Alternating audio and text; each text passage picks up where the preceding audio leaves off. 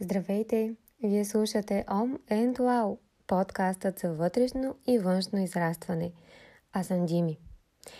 И започвам веднага с признание. И то е, че днешната тема ми е особено на сърце. Темата за силата на въпросите – тя ме вълнува през последните месеци до толкова, че се опасявам, че на моменти ставам леко досадна и на околните, като постоянно ги карам да преформулират затворените си въпроси в отворени или пък негативните въпроси в позитивни такива. Но днес ще се опитам да окоротя вълнението си по темата, да среша мислите си и да я караме поред – за да можете и вие в крайна сметка да се убедите, надявам се, в смисъла от това да задавате правилните въпроси. Както на другите, така и най-вече на самите себе си. Както и как да разпознаете и да задавате истински силните въпроси. Което всъщност логично ме води и до отговора на основния въпрос, а именно откъде идва вълшебната сила на въпросите. Най-простичкият и кратък отговор, който аз мога да дам, е от правилния начин, по който се задават. Като под начин имам предвид не само подбора на думите, конструкцията на въпроса, но дори и тона и интонацията, с която го задаваме. Особено разбира се, когато е отправен към другите – Разковничето към вълшебната сила на въпросите е в това да задаваме правилните въпроси. Защото ако не задаваме правилните въпроси, много вероятно е да получим някакви отговори. Но дали ще бъдат правилните отговори? И така, как да разберем тогава, че задаваме правилния въпрос? Аз ви предлагам три сита, през които да тествате доколко добри са въпросите ви. Това са три прости критерия, по които ще познаете правилния силен въпрос.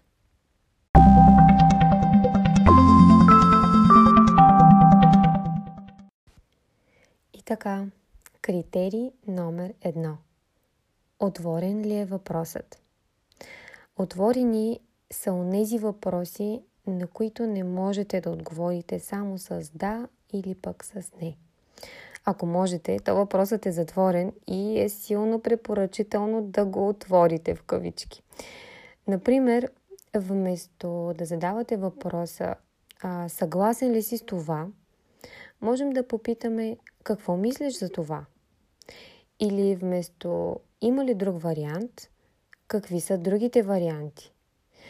Добър подход за задаване на отворени въпроси е да използвате думи като как и какво в началото на въпроса. Това предразполага вашия събеседник да погледне по-глобално на темата на разговора, да се почувства овластен, ако щете, с отговора. Т.е. да почувства, че неговият отговор действително има значение за вас и зависи изцяло от него – а не е затворен в опциите или в отговорите, които вие му предлагате с един затворен въпрос. Така той или пък тя ще може да ви предложи своя най-добър вариант на отговор, базиран на своя опит, интуиция, светоусещане, логика. А не е ли това именно целта ви, когато търсите отговор от някого? Ако сте слушали, например, предходния епизод, в който говорихме за това как да сбъдваме мечтите си с формулата за постигане на резултати, то обърнете внимание, че магичната абревиатура КЗК или какво, защо, как включва три много силни и безкрайно отворени въпроси. Какво искам, защо го искам и как ще го постигна. Точно както даваме шанс на събеседника си, на този, когато запитваме, да се почувства овластен с отговора, така обръщайки отворените въпроси към себе си, то даваме шанс и на самите нас да огледаме въпроса от всичките му страни. Така, например, вместо да се питаме да приема ли предложението за работа, или пък това ли е работата, която искам, можем да се попитаме каква е мечтаната за мен работа или как искам да изглежда следващата ми работа. Сигурна съм, че усещате разликата, докато при първите два варианта на затворен въпрос сме някак притиснати от тежестта на избора между да или не, то при вторите два варианта на отворен въпрос буквално усещаме пространството, което си даваме и можем да мислим по въпроса, дишайки далеч по-леко. Даваме си толкова много варианти на отговори, чрез които е много по-вероятно да стигнем до истински правилния за нас. Така в примера ми с въпроса за работата, можем да опишем, например, на лист всички критерии, на които смятаме, че трябва да отговаря мечтаната ни работа. Можем дори да ги приоритизираме по значение за нас и след това да проверим доколко настоящото предложение за работа отговаря на тези критерии и тяхната важност за нас. Ако изберем отворен въпрос, като какви са опциите за работа пред мен, можем да сравним настоящата си работа, ако имаме такава, или пък предходна позиция, с сегашното предложение за работа, като например изборим плюсовете и минусите на всяко от тях и в процеса на вярно ще стигнем до верния за нас отговор. Сигурна съм, вече виждате разликата между това да си задавате просто затворени въпроси, на които трябва да отговорите с да или с не, и отворени въпроси, които ви дават пространство за мислене и за множество отговори. Излизайки от клопката на затворения между да и не въпрос, си даваме позволението да помислим над проблема далеч по-масштабно – вземайки предвид и контекста на ситуацията, и миналия си опит, и настоящото състояние на нещата, и бъдещите си очаквания. Всъщност, много често, дори в търсенето на правилния за нас въпрос, въпроса, който да зададем, стигаме до очевидния му отговор.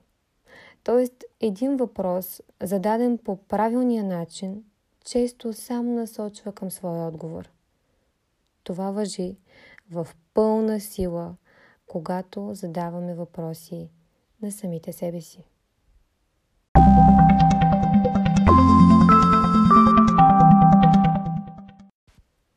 И така стигаме до втория критерий. Положително формулиран ли е въпросът? Силните въпроси са положително формулираните въпроси. Това означава винаги да се стараем въпросите ни да имат за цел положителен резултат. Обърнете внимание, казвам положителен резултат, а не положителен отговор. Тоест, вместо да питаме, например, какво не искаш, да питаме, а какво искаш? Вместо защо не трябва да се случва нещо, какво трябва да се случи вместо това? Или пък вместо как не искаш да се чувстваш, как искаш да се чувстваш. Положително формулираните въпроси работят винаги в наша полза. Защо ли? Защото ни предразполагат да имаме позитивна нагласа и да гледаме на проблема или на препятствието по-скоро като на предизвикателство и възможност.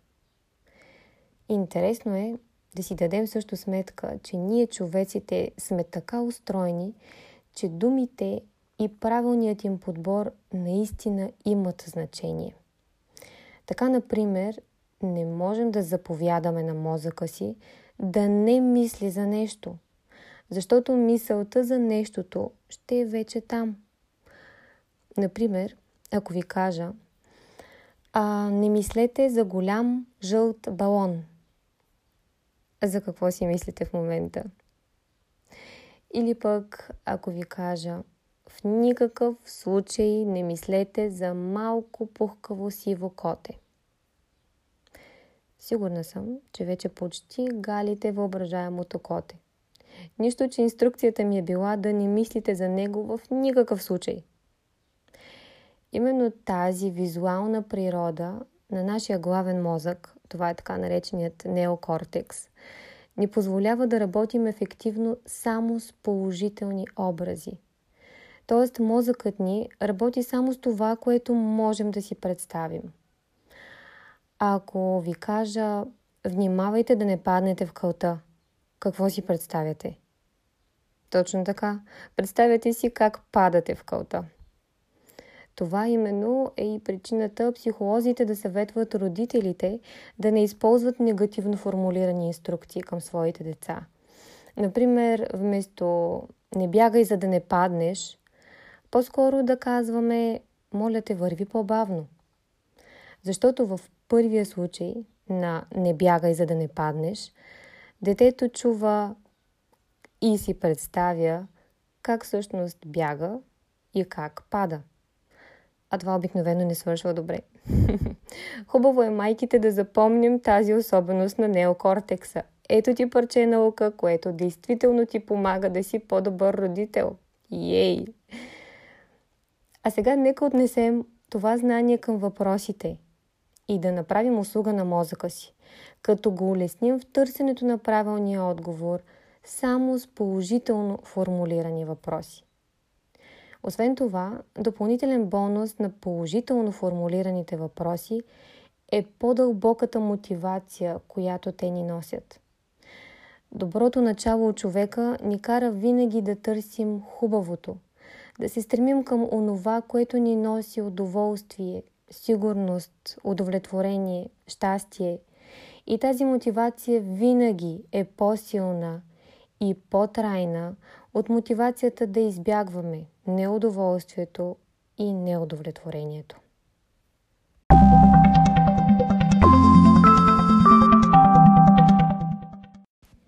И ето, че стигаме до третия критерий.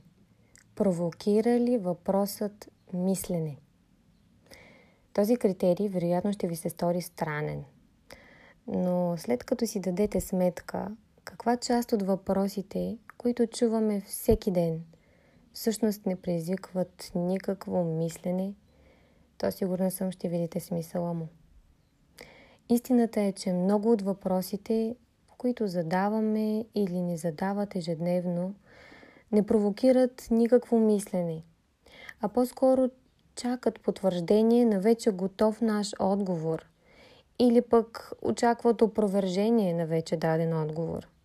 Да не говорим за десетките риторични въпроси, като нали така, паразитните въпросителни форми, като честото споменаване на нали това, нали онова, или направо мнения или инструкции, които сме завуалирали под маската на въпроси. Като, например, не мислиш ли така? Един въпрос е всъщност толкова по-силен, колкото повече ни кара да мислим. От истински въздействащия въпрос се учат както питащия, така и отговарящия. Силата му влияе и в двете посоки, като разширява светогледа и на двете страни. Това със сигурност предполага наличие на искрено и здраво любопитство у питащия, както от друга страна и готовност за съдействие и критично мислене у отговарящия. Като обърнете внимание, нито една от двете страни не подхожда към въпроса с вече готов отговор. Правилният въпрос става все по-силен и все по-важен с времето и усилието, което му се отделя – често в коучинга, например, разбираме, че един въпрос не си е получил наистина добре и въздействащо, когато клиентът притихне и е по-скоро изненадан от въпроса. Понякога ще се случи дори да реагира с възклицание на изненада или с откровенно признание. Много хубав въпрос. Или пък а, с първоинстинктивна реакция, например, не знам, наистина. Истината обаче е, че по-скоро сме напипали него, правилният въпрос. А той със сигурност изисква време, сериозно отношение и задълбочено мислене.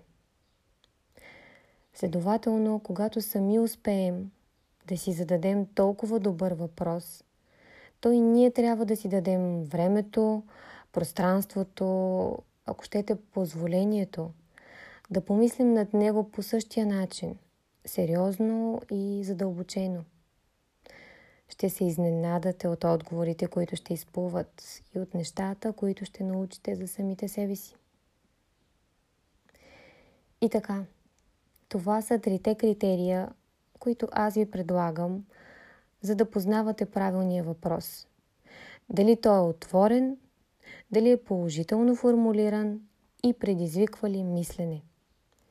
Ако отговаря и на трите критерия едновременно, много вероятно е да сте попаднали на силен и правилен въпрос, който ще ви донесе и правилните отговори.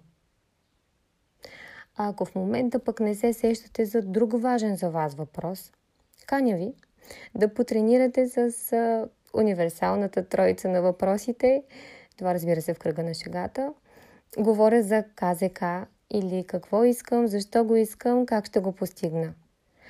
Вземете нещо за писане сега и запишете. Какво искам да постигна през следващата една година? Поставете си за цел да намерите правилния за вас отговор на този въпрос днес.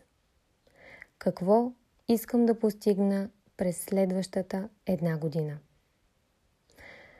А за мен ще бъде удоволствие да ви подкрепя в търсенето на вашите отговори и заедно да упражним силата на правилните въпроси. За целта, каня ви да ми пишете лично съобщение на страницата на Om Wow във Facebook – ще я намерите изписана на английски язик, както се чува. Om and Wow. Аз съм Дими и ви пожелавам силата на въпросите да бъде винаги с вас. Благодаря ви, че сме заедно.